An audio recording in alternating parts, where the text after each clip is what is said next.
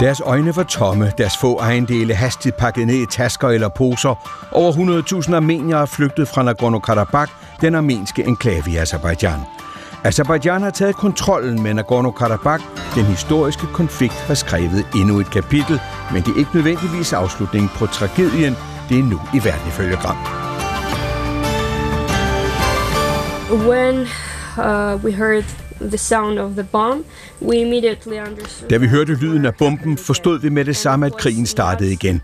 Og det var ikke noget, vi ikke allerede er bekendt med. Vi genkendte den lyd, og vi tabte ikke os selv. Vi gik ikke i panik, vi blev ikke bange. Vi gik direkte mod vores beskyttelsesrum og tog alle de vigtigste dokumenter med os. Men vi vidste ikke, hvad vi skulle forvente. For det her er vores fjende. Den fjende, der har prøvet at begå folkedrab mod os i 30 år. Fortæller Laura Grigorian efter sin flugt fra Nagorno-Karabakh. Hun er i dag i Yerevan, Armeniens hovedstad, sammen med 10.000 af armenske medflygtninge.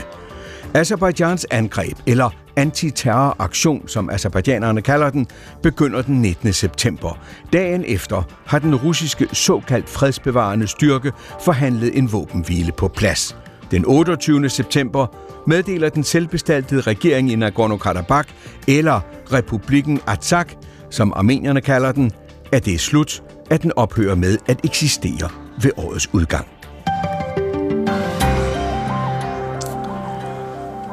Angrebet på Nagorno-Karabakh kom med lammende fart. Amerikanerne blev taget på sengen, EU lige så. Russiske fredsbevarende styrker så passivt til. Antallet af dræbte er stadig usikkert. Armenien selv greb ikke ind, da angrebet begyndte. Da det endelige angreb kom, indledte over 100.000 armeniere i Nagorno-Karabakh en desperat kollektiv flugt til Armenien. Verdenssundhedsorganisationen WHO taler om flygtninge, der er svækket efter ni måneders belejring. Og FN's første observatørhold i 30 år i Nagorno-Karabakh siger, at armeniernes hovedstad Stepanakert er som en spøgelsesby. Det er verden ifølge Gram. Mit navn er Steffen Gram. Так сразу началось, потому что никто не ожидал. Det skete lige pludselig. Ingen forventede det. Vi blev bumpet om natten. Vi vidste ikke, hvor vi skulle hen. Vi troede, at vi ville løbe ud i skoven for at vente til situationen faldt til ro. Men vi fik at vide, at vi skulle flygte. Jeg løb, uden at tage noget med, kun med min familie, fortalte Margareta Sakian, en armensk flygtning fra Nagorno-Karabakh, der har nået i sikkerhed i Armenien. Kristelig Dagblads korrespondent i Mellemøsten, Allan Sørensen, var taget til grænsen ved byen Goris, hvor tusinder af armeniere fra Stepanakert i Nagorno-Karabakh nåede frem til Armenien, og han fortalte. Jeg ser en, en, en jævn strøm af tætpakkede biler med øh, stol og klapvogne, og det familierne nu har kunne få med sig spændt fast på taget. Der er nogen her, der sidder og, og ruder i tøjbunker for at finde nogle beklædningsgenstande, som de kan bruge senere hen for de fleste familier har simpelthen ikke nået at få noget som helst med sig. De har simpelthen efterladt det hele inde i Nagorno-Karabakh. Og så er der de armeniere, der aldrig vil acceptere, hvad der er sket.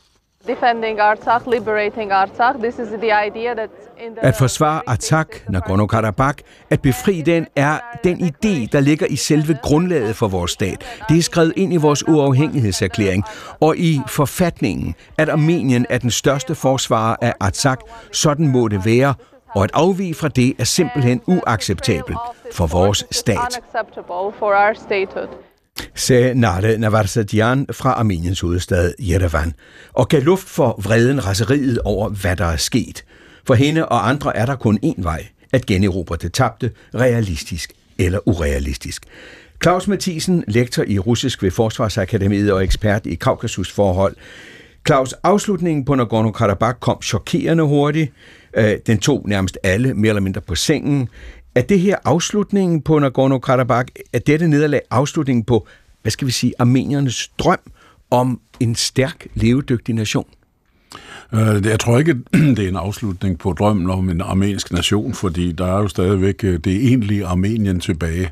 Men den vil lide et øh, alvorligt knæk, hvis det her armenske område i øh, Azerbaijan må opgives.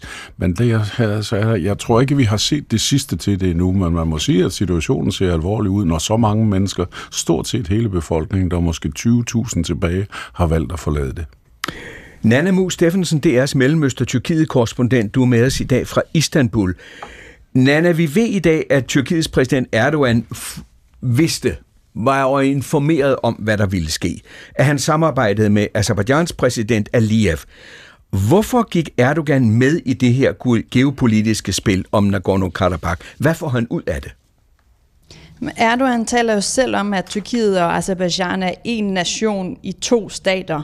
Tyrkiet har kæmpestore økonomiske interesser i Azerbaijan, som er en stor leverandør af energi til øh, Tyrkiet. Og Erdogan har en ambition om at være en endnu større regional magtspiller, som har en finger med i udviklingen i regionen.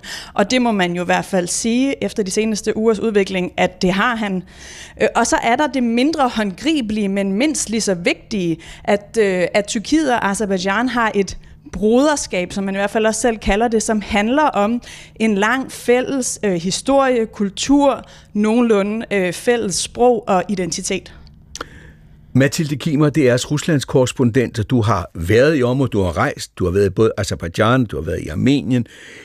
Putin havde sendt 2.000 russiske soldater til regionen, der skulle sikre fred og armeniernes overlevelse i Stepanakert i Nagorno-Karabakh. Det kunne, eller ville han altså ikke. Nu har det armenske parlament så besluttet at tilslutte sig den internationale krigsforbryderdomstol. Det vil sige, at man kan arrestere Putin, skulle han komme til Armenien på besøg. Hvad har Putin tabt ved det, der er sket?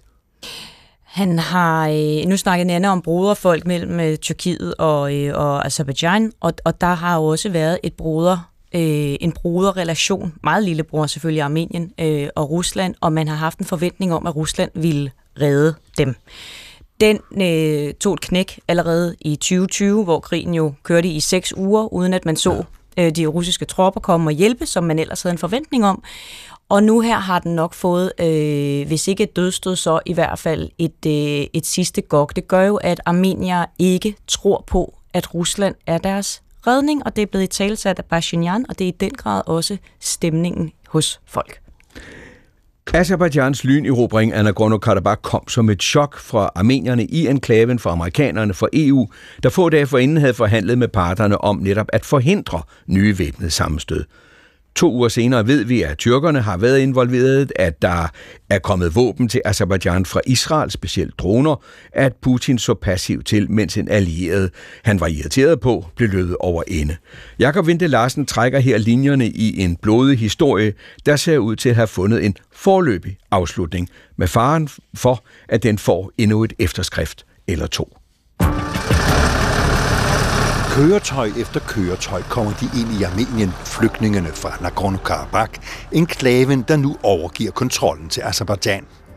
Nagorno-Karabakhs ledere er væk, og det gør Azerbaijans præsident Ilham Aliyev godt tilfreds. Efter at denne kriminelle junta har overgivet sig, er denne kilde til spænding, denne gifthule, nu allerede historie, siger Aliyev. Mistroen mellem parterne i enklaven er stor, så stor, at de fleste af de 120.000 etniske armenere nu er flygtet ud af Nagorno-Karabakh. Azerbaijan kalder det for en antiterroraktion, da militæret rykker ind. Omkring 200 etniske armenere bliver dræbt, og snesevis af azerbaijanske soldater lige så. Som en azerbaijansk soldat siger, jeg er både lykkelig og ked af det. Jeg er ked af det, fordi vi har mistet folk. Jeg er glad for, at vi ikke længere er under besættelse. Går vi tilbage i historien, erklærer både Armenien og Azerbaijan sig uafhængige i 1917, da det russiske zarstyre falder. Men den røde her vil det anderledes, og i 1920 bliver de to lande del af Sovjetunionen. Josef Stalin giver dog i 1923 Nagorno-Karabakh udstrakt selvstyre, selvom enklaven er en del af Azerbaijan. Hvor armenere sammenligner nabostaten Azerbaijans politik i det omstridte område Nagorno-Karabakh med Israels politik i de besatte områder. I 1988 begynder problemerne og tager fart i 1991, da Sovjetunionen smuldrer, og både Azerbaijan og Armenien erklærer sig for selvstændige. Også i Nagorno-Karabakh stemmer man om selvstændighed. Azerbaijan er syv armenere dræbt under en folkeafstemning om, hvorvidt området skal erklære sig selvstændigt, skriver nyhedsbureauet TASS. Azerbaijanerne i enklaven boykotter den afstemning, og spændingerne fører til en decideret krig mellem Armenien og Azerbaijan om kontrollen med enklaven. 10.000 dør, og 1 million bliver fordrevne. Armenien ender med overtaget efter en våbenhvile i 1994, som i store træk holder frem til 2016. Her er der igen konflikt, og Rusland får en våbenhvile i stand. Men fire år efter, i 2020, oplever befolkningen en 44 dag lang og blodig krig. Tusindvis af armenere flygter netop nu fra regionen Nagorno-Karabakh. Og flere... Omkring 6.500 dør, og igen står Rusland for en våbenhvile, hvor Azerbaijan nu har overtaget. Armenien får dog ret til at sende forsyninger ind i Nagorno-Karabakh gennem en 5 km bred korridor. Men i december sidste år blokerer azerbaijanske aktivister korridoren, og i ni måneder får enklaven kun meget få forsyninger. En ustabil situation, da den 19. september ender med den azerbaijanske offensiv. Og så for at blive i historien, så høre, hvad der bliver kaldt det armenske folkemord mellem 1915 og 1918 med til den armenske historie, er med i det armenske DNA. Det var dengang armenierne blev fordrevet af tyrkerne op mod en million mennesker omkom på en folkevandring fra Armenien gennem Syrien til det, der er i dag er Libanon. Claus Mathisen, jeg ved godt, du vil have endnu mere historie med. Og det er måske også det rigtige at gøre, når man taler om konflikter som den, vi taler om i Kaukasus. Ja, det er i hvert fald helt sikkert, at øh, i Kaukasus, der går man meget, meget op i historien. Øh, det spiller en helt afgørende rolle for selvforståelsen, hvis man på en eller anden måde historisk kan godt gøre, at man var de første, der var der, men de ældste, der har været der. Det giver i sig selv en ret. Og derfor er det vigtigt at, at kende til historien, og, og den er jo lang og indviklet, og vi har fået nogle af hovedpunkterne her. Men jeg vil sige, det er lidt interessant om, om uh, Artsakh-regionen, at den faktisk... Som er det, vi kalder Nagorno-Karabakh. Er, uh, Nagorno-Karabakh er, er, er sådan et lidt pudsigt navn for ja. det, som man ofte bruges. Men det korte lange er, hvis vi går tilbage i historien, så siger man, at armenerne hørte sammen som en stor flok. Men en persisk shah i 1600-tallet faktisk meget bevidst placerede en, en kurdisk kile imellem resten af Armenien og så armenerne i Artsakh. Og det var simpelthen for på den måde ligesom at svække deres indflydelse. Og det er selvfølgelig en fortælling, som i hvert fald armenerne holder godt fast i, fordi øh, den godt gør jo, at øh, armenerne har altså ret til at være der og høre i øvrigt sammen med resten af Armenien. Men det fortæller altså, at øh, tilbage i 1600-tallet, der var armenierne øh, en betydelig del af indbyggerne i det, vi kalder Nagorno-Karabakh. Så absolut, og efter al sandsynlighed et flertal. Altså, da man øh, i forbindelse med etableringen af den her transkaukasiske øh, føderative sovjetrepublik, som man lavede efter den røde her, havde erobret områderne igen, øh, der havde man nogle diskussioner om, hvad der skulle ske, og da, da man oprettede denne her delvise selvstyreregion i øh, Artsakh, der var der omkring 90 procent af øh, befolkningen, som mm. efter sigende var armensk. Så det har klart været et, et, et, et armensk domineret område. Med tiden flyttede der faktisk lidt flere aserier til, sådan så øh, i 89, da alle de her ting, øh, vi talte om, ja. den alvorlige krig fandt sted, der var det måske dalet til omkring 80 procent armenere, men ikke desto mindre stadigvæk et ganske overvældende armensk flertal. Men nu er de ude. Nu er de væk. Det ser det ud til, ja. Altså, der, der, der var omkring 190.000 i 1989, ja. siger folketællingen, og, og det var så dalet til omkring 120.000, hvoraf vi har hørt, at cirka 100.000 har forladt området, er tilbage i Armenien, og det vil jo sige, at der er næsten tale om en komplet exodus. Mm. Og vi hører FN's observatørhold, der kom til deres hovedstad inde i Nagorno-Karabakh, Stepan Akert, sige, at det var en spøgelsesby. Ja. Der var kun ganske få, men taler omkring 50 der var tilbage. Ja, og billederne, jeg har set derfra i hvert fald, viser jo nærmest noget, der ligner øh, en by, der er forladt i al hast, ja. altså hvor, hvor, hvor jeg lige ved at sige, sko og kuffert og stoler og borer, de er ladt tilbage på gaden, og så er man bare styrtet afsted med den første ja. trafikmulighed, kørelejlighed, der bød sig. Mathilde Kimer, hvorfor var armenierne så uforberedte? Øhm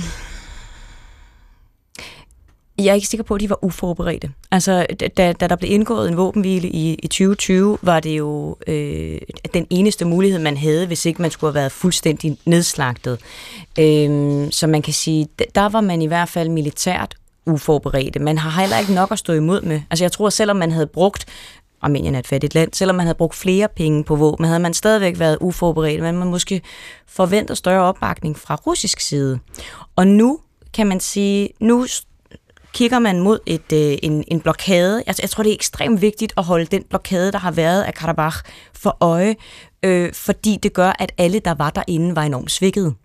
Og blokaden, det var ni måneder fra starten af året i år, Ja. hvor de azerbaijanske øh, Tropper. myndigheder, tropper, Ja. der lå hele vejen rundt om de områder, som armenierne stadig boede i, inde i Nagorno-Karabakh, Ja. at de simpelthen kontrollerede alt, hvad der kom ind og ud. De, de kontrollerede alt, hvad der kom ind, og, og man kan sige, at situationen før øh, 2020, og i princippet også før blokaden, var, at man kunne sende ikke bare varer, men også soldater ind, og det var ganske velkendt, at armenske soldater også øh, for eksempel aftjente værnepligt på grænsen i, i Karabakh ind mod øh, Azerbaijan.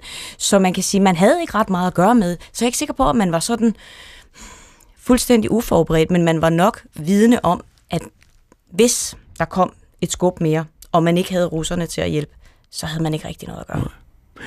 Lad os lige høre, hvad der så egentlig skete. Vi talte med Laura Grigor- Grigoryan, øh, den unge kvinde, der flygtede med sin familie fra Nagorno-Karabakh efter angrebet fra Azerbaijan. Hun er nu i Armeniens hovedstad Yerevan og fortæller, hvordan hun oplevede angrebet og frygten for, hvad der kunne være sket. We didn't uh, know what to expect because this is our enemy. Uh, it was trying to uh, commit a genocide against us for. Vi vidste ikke, hvad vi skulle forvente, for det her er vores fjende. De har forsøgt at begå folkedrab på os i 30 år. Og selvom de lovede, at de ikke ville bombe hovedstaden Stepanakert, hvor vi boede, så sagde de, at de ville foretage en antiterroroperation. Men jeg forstår ikke, hvilken terrorisme de taler om, for vi er ikke terrorister. Vi har bare forsøgt at beskytte os selv, for vi kender dem som vores naboer. Vi ved, hvad de er i stand til. Og vi er ikke hadefulde. Vi har aldrig ville dræbe nogen. Vi vil bare leve i vores hjemland, og derfor er vi parat til at forsvare os, når nogen forsøger at dræbe os. Det synes jeg er ok. Vi er et stærkt folk, som har en lang historie. Vi er en af de ældste nationer i verden. Så hvorfor har vi overlevet? Fordi vi aldrig har ønsket at dræbe nogen. Vi er et folk, som skaber, men de derimod har altid ønsket at dræbe os. Mathilde Kimmer, når hun taler om naboerne, når hun kommer med den beretning, Laura, hvad er det så for strenge, hun slår på hos armenierne? Jamen, jeg tænker, du siger, Laura er, Ja. er 20 år gammel, så hun er jo født i det, der for hende er Artsakh, en, Ja. en, øh, mm, et, et autonomt øh, for dem land, Ja. øh, som jo er tæt knyttet til Armenien. Altså, det, flaget er jo stort set det samme, og, og, og det er velvidende, at, at, det, at det ligesom kigger ind mod Armenien ja. i, i alt, hvad der, alt, hvad der foretages.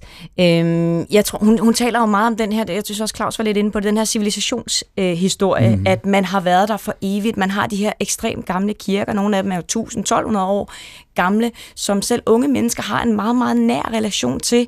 Altså, det er os, der var her først. Det er, øh, det er mine forfædres øh, blod, der er blevet udgydt her, og vi har altid været, øh, der har altid været nogen, der har været øh, søgt at slå os ihjel ja. og skubbe os væk fra det her land. Og, og nu er det så Og nu er det så igen. sket. Det her, Claus Mathisen, den følelse blandt armenierne rækker jo langt ud over selve Nagorno-Karabakh og selve Armenien. Der er en gigantisk armensk diaspora verden over.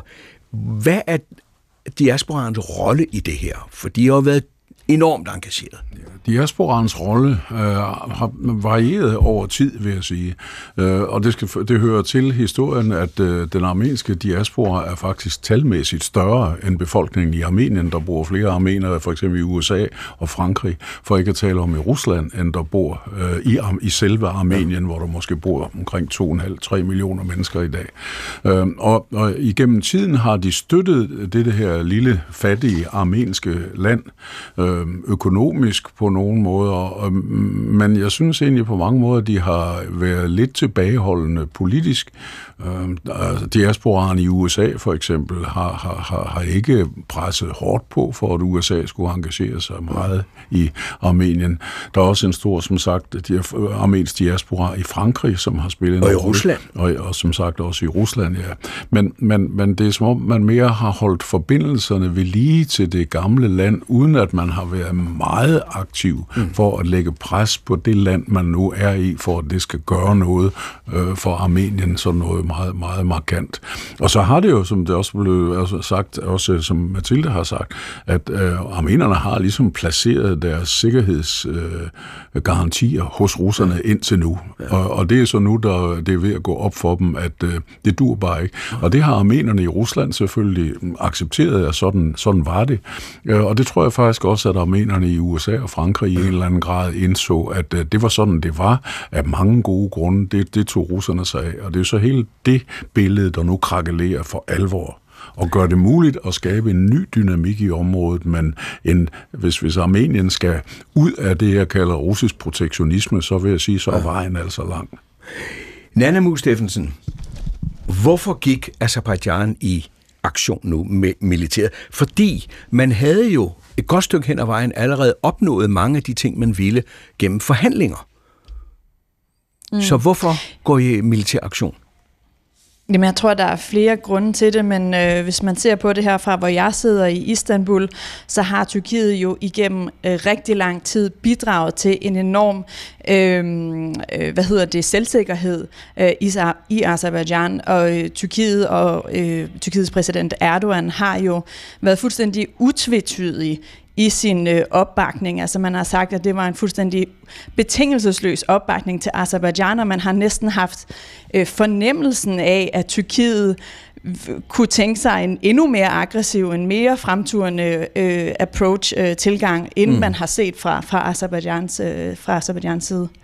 Men samtidig så havde øh, Aliyev, præsidenten i Azerbaijan, han havde jo været i forhandlinger med både EU, med amerikanerne, der virkelig havde forsøgt at presse ham til ikke at starte militære aktioner nu. Men det hjalp åbenbart ikke. Ja, nej, det, det gjorde det jo øh, tydeligvis ikke, og man kan sige, at de lykkedes jo så også med det, de valgte øh, at gøre. Det må man sige. Det må man sige. Ja. Men de havde jo nærmest nået det på forhånd gennem forhandlinger. Og derfor kan man jo spørge sig selv, hvad er det, Aliyev øh, har ville opnå ved sin militæraktion, som han kunne have fået gennem forhandlinger. Ja, man står jo i hvert fald med en stærk position, og det er jo ikke noget, der siger, at de forhandlinger så ikke fortsætter. Det, ja. det gør det jo, og man må jo sige, at man står øh, enormt stærkt nu, øh, både, i, både i forhold til armenierne, men jo også i sit, øh, i sit broderskab, som vi talte om før, ja. øh, med Tyrkiet, som jo også har været interesseret i at få det her øh, af vejen, kan man sige, det her problem, som Tyrkiet har set det. Ja.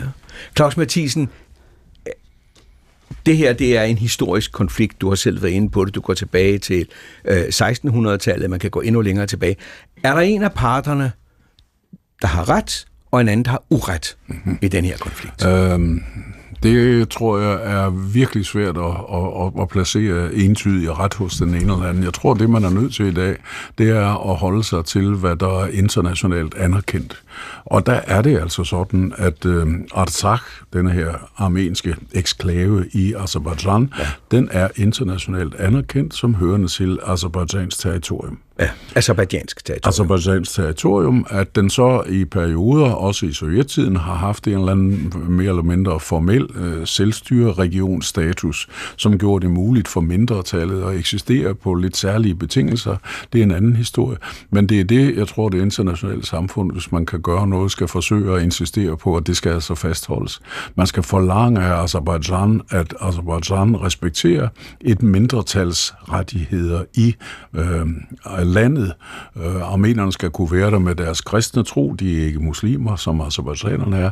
De skal kunne være der med deres særlige sprog, de skal have deres kirker, de man skal have skoler og den slags ting, øh, viser på øh, deres eget sprog. Sådan som det er tilfældet med, med mindretal, der bor så mange andre steder rundt, også i Europa, men, uden for deres hjemlandsgrænser. Men Claus, nu er der stort set ingen armenier tilbage Ej, det er jo så det. Hvad så? Ja, det er jo så det, og det kan godt være, at så realiteterne afgør det her. Altså, hvis ikke der der nogen armenere tilbage, og det er der jo stort set ikke, jamen så bliver realiteterne, at det bliver øh, ganske, en ganske almindelig, så må sige, øh, azerbaijansk kommune eller amt, øh, og så vil azerbaijanerne formentlig langsomt men sikkert flytte ind, fordi der har altid været lidt en blandet befolkning. Det har aldrig været sådan, så det var fuldkommen 100% rent armensk. Måske har det været det her øh, efter øh, krigen i starten af 90'erne, hvor, hvor man etablerede den her Republik Artsakh, og ja. i virkeligheden fordrev Azerierne, og det har Azerierne ikke tilgivet armenerne, det foregik Nej. ofte ganske brutalt. Øhm, der, der kan det gå være, at det har været relativt rent uh, armensk, men det har jo aldrig været internationalt anerkendt, og jeg synes, det er værd at høre. Og ikke engang er Armenien Nej, selv? det, det, det, det vil nemlig til at okay. sige, at ikke engang Armenien anerkendte Artsakh, uagtet at de faktisk fungerede næsten som en slags søsterrepublik, ja. øhm, og hang sammen, øh, der var grænsefælles og så videre, så videre. Jeg har selv kort dernede fra, der viser de to søsterrepublikker som nærmest et stort forenet område. Men altså, øh, det var ikke internationalt anerkendt. Nej. Og, og, og det er den internationale anerkendte status, man bliver nødt til at fastholde her, mener jeg, hvis man skal finde en løsning. Ja. Mathilde Kimmer? Jeg tænker, det er Armenien også nødt til at holde fast i, fordi man er jo enormt angst for ideen, at Azerbaijan skulle have flere ja. klaner end og nu siger jeg bare Karabakh, det er, ja. altså, det er jo det er et stort tab, men, men, men at når, der, når man begynder i Baku at tale om øh, Vest, øh, Azerbaijan, øh, som, som, som sådan set bare en, en omskrivning af armensk territorie, ja. så er Armenien jo også nødt til at holde sig til international lov, fordi det er det eneste, de har, der kan beskytte Ja, faktisk, jeg synes, det hører med, at, at armenerne faktisk lige nu med rette eller urette er bekymret for, at Azerbaijan kan lave en yderligere militær operation og sætte sig på det, det sydlige vender vi øh, tilbage Armenien. til. Ja. Det vender vi tilbage til. Jeg skal lige sige, at det er Verden ifølge Gram, vi lytter til mine gæster i dag, hvor vi taler med, eller om, hvad der er sket, den tragedie, der er udfoldet sig i Nagorno-Karabakh. Det er Claus Mathisen, lektor i russisk ved Forsvarsakademiet og ekspert i de komplicerede forhold i Kaukasus.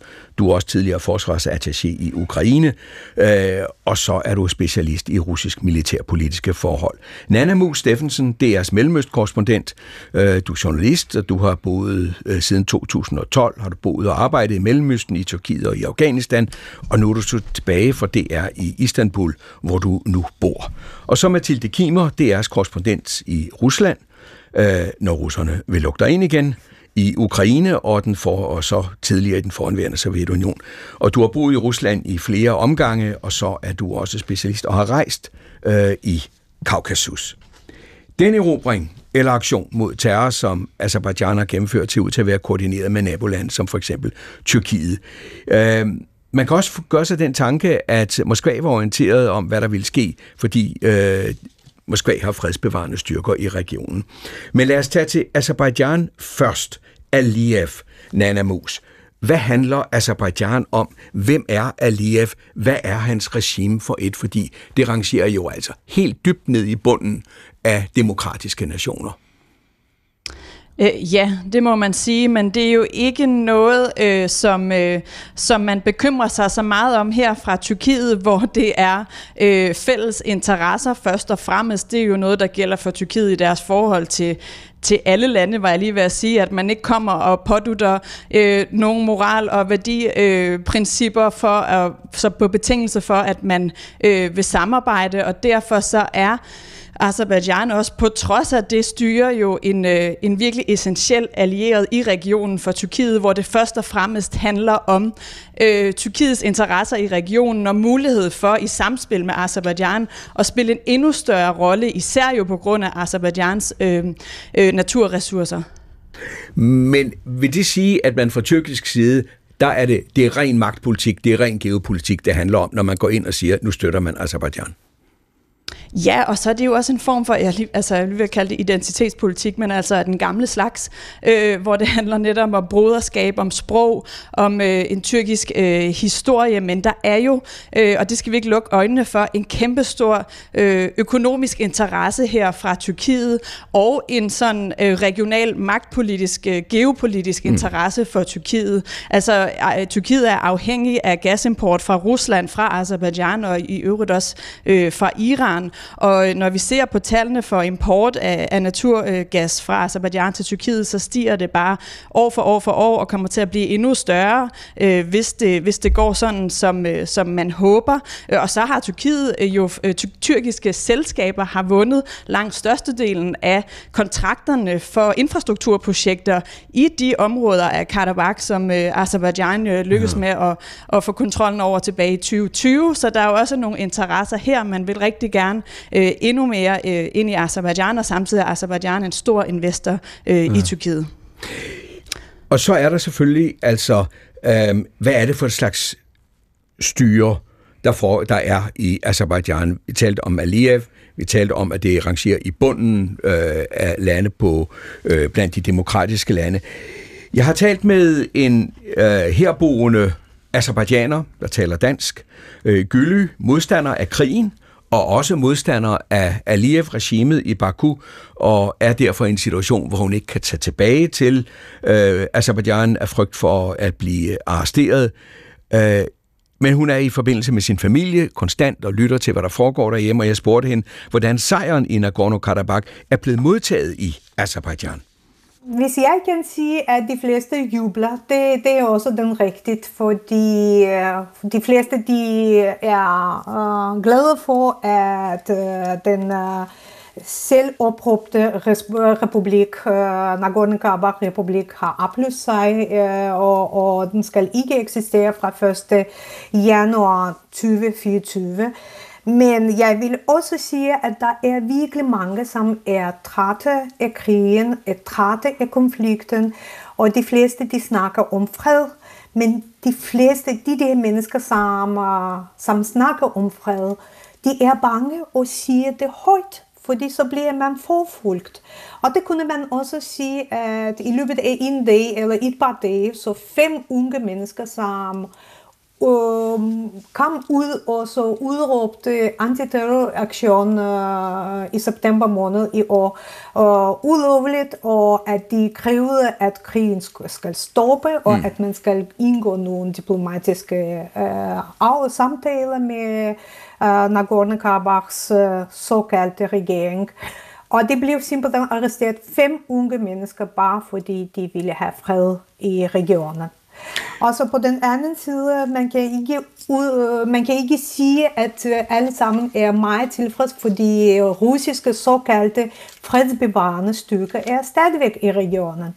Og så omvendt Ilham Aliyev gør alt for at bibeholde den, indtil aftalen løber ud i 2025, november ja. 2025, ifølge den fredsaftalen, som har været i 2020.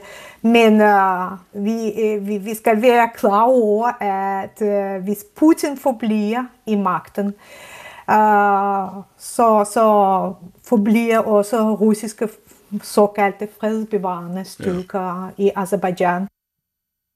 Mathilde Kimer, hvad er, altså du har været der, hvad er det for et regime? Altså Aliyevs øh, Aliyevs. styr. Ja. Jamen, det er... Det han arvede fra sin far. Ja, ja det, der kan vi jo starte, at, at, at det er et, et, et arveligt øh, diktatur. Øhm, jamen, det er et, et ufrit land. Et land, hvor oppositionen ikke øh, eksisterer, ikke har lov at eksistere, og hvor nu, nu øh, taler din kilde her om fem unge mennesker, der bliver anholdt. Øh, altså, jeg, jeg tænker, man kan nok tælle det i, i tusinder. Nu er det ja. så lige, fordi de har fordi de krævet fred. Eller, ja. ja, men, men der er ikke ytringsfrihed, der er ikke frie medier. Øhm, så kan man sige, øhm, som andre lande i økonomisk fremgang, er det lidt nemmere at stille en befolkning tilfreds. Altså man, man kan godt sætte sig på nogle af deres rettigheder, hvis der er økonomisk fremgang, fordi så gør det ikke lige så ondt, som hvis der også er økonomisk nedgang. Ja. Øhm, og, og det har øh, Azerbaijan oplevet. Altså et land, der har fået mange flere penge ja. de sidste 20 år. Vil vi så også opleve et Azerbaijan, der nu har ressourcerne, men måske også viljen til at flytte, hvad de måtte have af befolkningsgrupper i Azerbaijan, tidligere flygtninge fra de samme områder, der også er armenierne er blevet smidt ud, flytte dem tilbage og så har de nu ressourcerne til at bygge de områder op, som armenierne nu har forladt.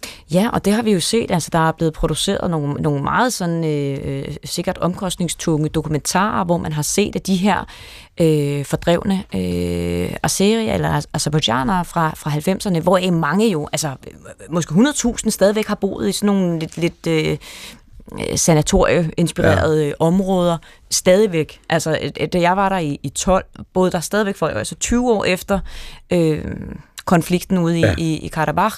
Øhm, og, og der er allerede blevet produceret massevis af, af mediemateriale om folk, der vender hjem.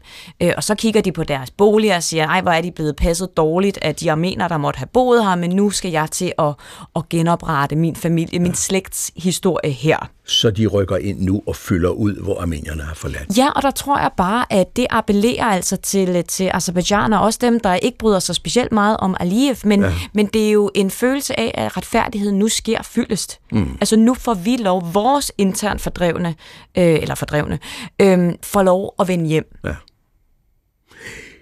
Claus Mathisen, og hvad sker der så på den anden side? Hvad sker der så i Armenien? nationen Armenien, der nu tager mod de her 100.000, som kommer oven i alle de flygtninge, der kom øh, tilbage i 2020, øh, og som er uvenner med deres gamle venner russerne. Øh, hvordan kan de håndtere, hvordan kan regeringen håndtere det, der foregår nu. Det er klart en stor udfordring, fordi som øh, det jo allerede mange gange er blevet sagt, Armenien er ikke den øh, stærkeste økonomi i Nej. verden. Øh, så selvfølgelig er det en udfordring, når der pludselig kommer 100.000 yderligere, som skal have huses, som skal finde arbejde, og der er også ældre og syge og alt muligt andet. Så, så, så det det skubber på en eller anden måde selvfølgelig til den indrigspolitiske stemning i Armenien, og der tror jeg godt, jeg roligt kan sige, at den er ikke specielt god for øjeblikket, Nej. fordi man har stadigvæk alvorlige ar på sjælen fra krigen i 2020. Ja, som man øh, tabte. Som man tabte, og, og, og, og, og, og har haft et vist element af selvrensagelse, og hvad der dog kunne skylde, hvad, hvad det dog kunne skyldes, øh, uden at man meget direkte har peget på, at det blandt andet skyldes, at Armenien ikke havde brugt penge nok på sit militær, ja. men blindt stolede på, at hvis øh, det berømte øh, toilet brænder, så kommer russerne til hjælp. Men det gjorde de jo så ikke, og det var meget bevidst for russernes ja. side dengang, at de forhalede det, fordi på den måde håbede russerne at kunne slippe af med Pashinyan, som, man som er premierministeren, som er premierministeren ja. og modsat andre af de her områder, vi taler ja. om, faktisk har den faktiske magt. Det er ikke præsidenten, der har Nej. magten i Armenien, det er premierministeren. Og som altså øh, tydeligt har signaleret ønske om bedre forbindelser til Vesten.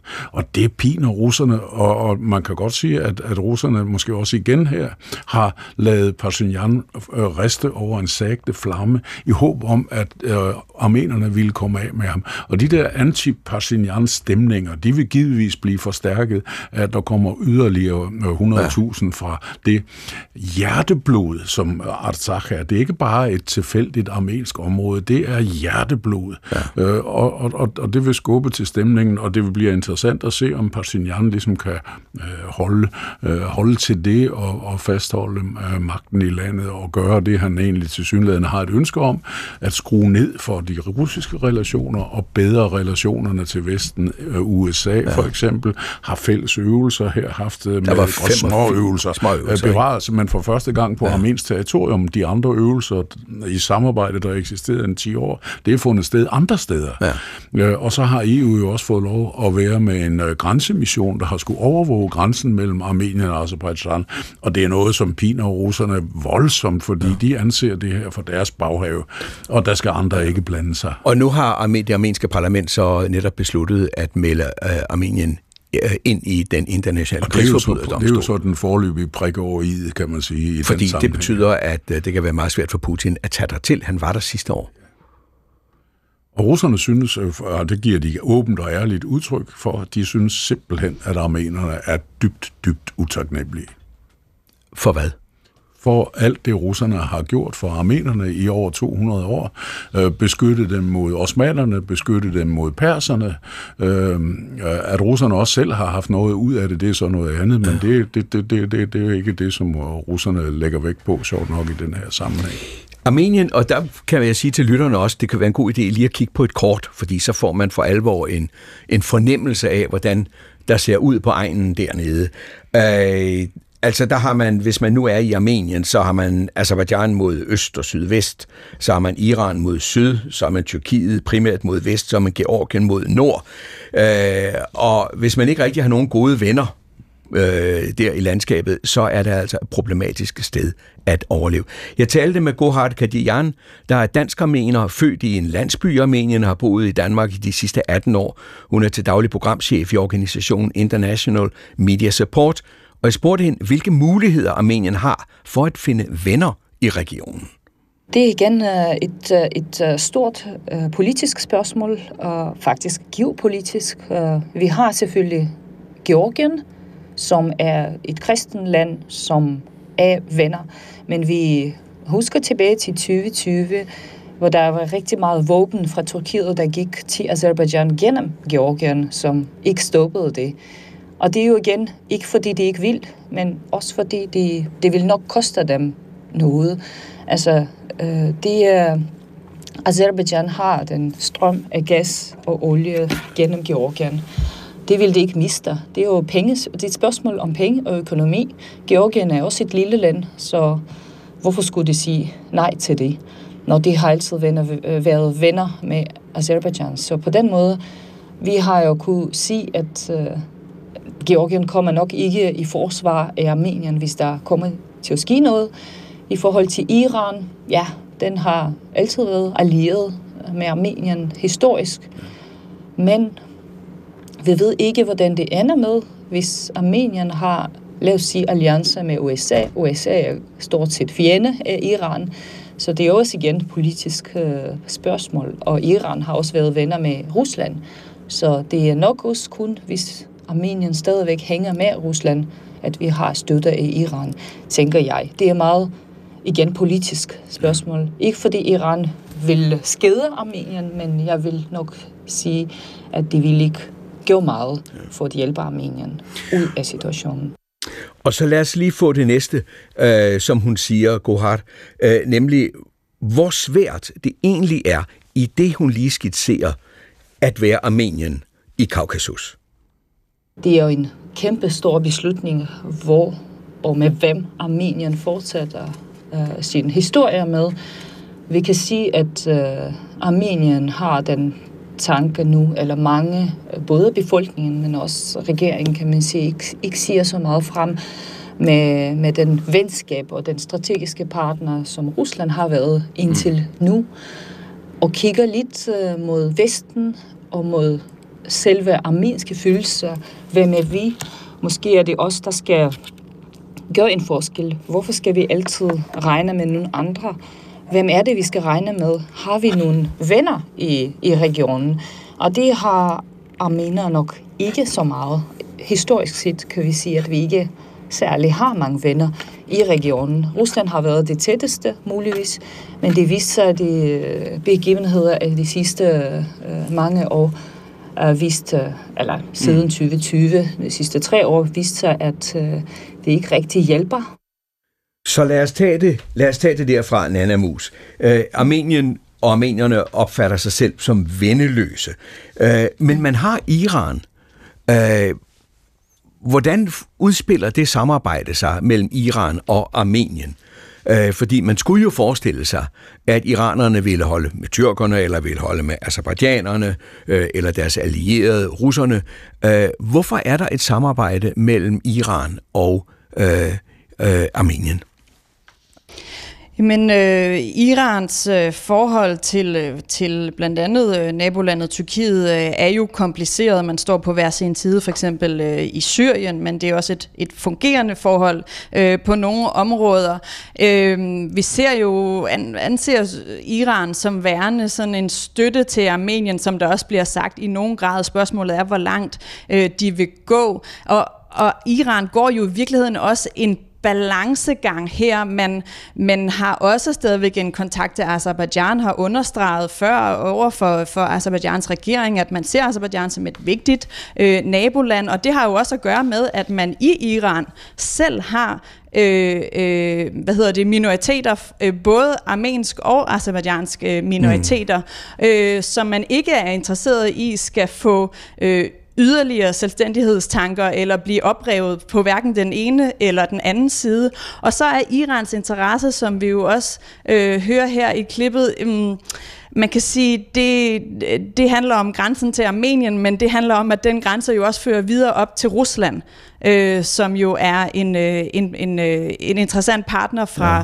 fra Iran, øh, både i regionen i forhold til Syrien, men jo også når man er et land som Iran, som har øh, naturressourcer, man har ganske svært ved at komme af med på grund af sanktioner, at man gerne vil have benyt, øh, hvad hedder det, øh, bevare den her øh, meget lille grænse, man har op til Armenien og videre op igennem øh, til Rusland. Så det er, det er en, øh, en balancegang også for, for Iran. Og lad os så gå videre til Tyrkiet, som jo er en stor spiller i det her. Øh, tidligere i programmet, der nævnte, øh, begyndte Claus Mathisen meget øh, logisk at ville køre ud af den tangent, der hedder, jamen, det kan der komme en ny krig? Kan der komme et forsøg fra Azerbaijan på at erobre en del af det sydlige Armenien? Fordi gør man det, kan man skabe en korridor fra Azerbaijan og direkte ind til Tyrkiet. Det er der nemlig ikke i øjeblikket. Øh, så ser du, Nana, ser du tyrkerne spekulere i den mulighed øh, eller risiko, der kan ligge i at få etableret, skabt den korridor, som i virkeligheden vil gøre ondt på Armenien. Øh, og det skal gå gennem den endnu en enklave, en azerbaijansk mm. enklave, der hedder Nakhichevan, øh, som for nu at gøre det rigtig kompliceret, som ligger mellem Armenien og Tyrkiet. Ja, altså jeg vil sige, det, det er ikke noget, man spekulerer i, det er noget, man taler om. Jeg synes både, når vi hører øh, øh, Azerbaijans præsident Aliyev og øh, præsidenten her i Tyrkiet, Erdogan, taler om den her korridor, så taler man om, at det er noget, der kommer til at ske. Øh, og for nylig har man luftet, øh, at øh, det kan jo også være, at man kan tage den her korridor, og så i virkeligheden tage den ned igennem Iran, ifølge Tyrkiets præsident Erdogan.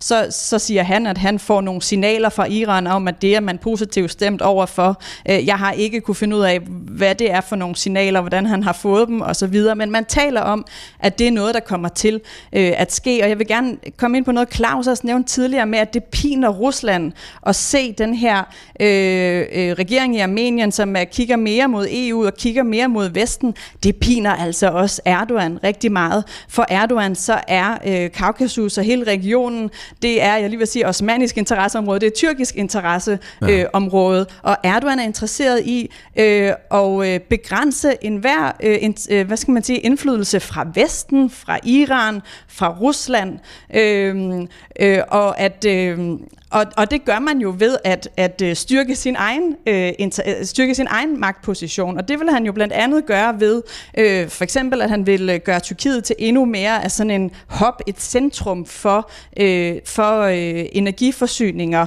fra øst mod vest, altså fra Azerbaijan og endnu mere øh, til øh, Europa og også fra Rusland øh, for den sags øh, skyld. Øh, og så må man, og, og også i forhold til, øh, måske i forhold til Armenien, altså man kan jo næsten ikke overvurdere, hvor køligt øh, forholdet har været og sådan, øh, er, imellem Armenien og Tyrkiet i rigtig lang tid. Vi har blandt andet talt om, øh, om det armenske folkedrab, og jo også ja. øh, op igennem 70'erne og 80'erne er blevet endnu værre, og i 93 så lukkede Tyrkiet grænsen til øh, Armenien. Nu står Tyrkiet i en endnu stærkere magtposition over for det her meget lille øh, naboland, Rusland, øh, og vil helt sikkert gerne øh, gøre sig selv relevant over for Armenien i, som et alternativ til, til mere EU, til mere øh, Vesten. Det ved jeg ikke lige, hvor positiv man vil være overfor i Armenien, men det vil være endnu en måde for Erdogan og for Tyrkiet at vise sig som, jeg vil sige, the bigger guy, altså øh, en, der kan øh, øh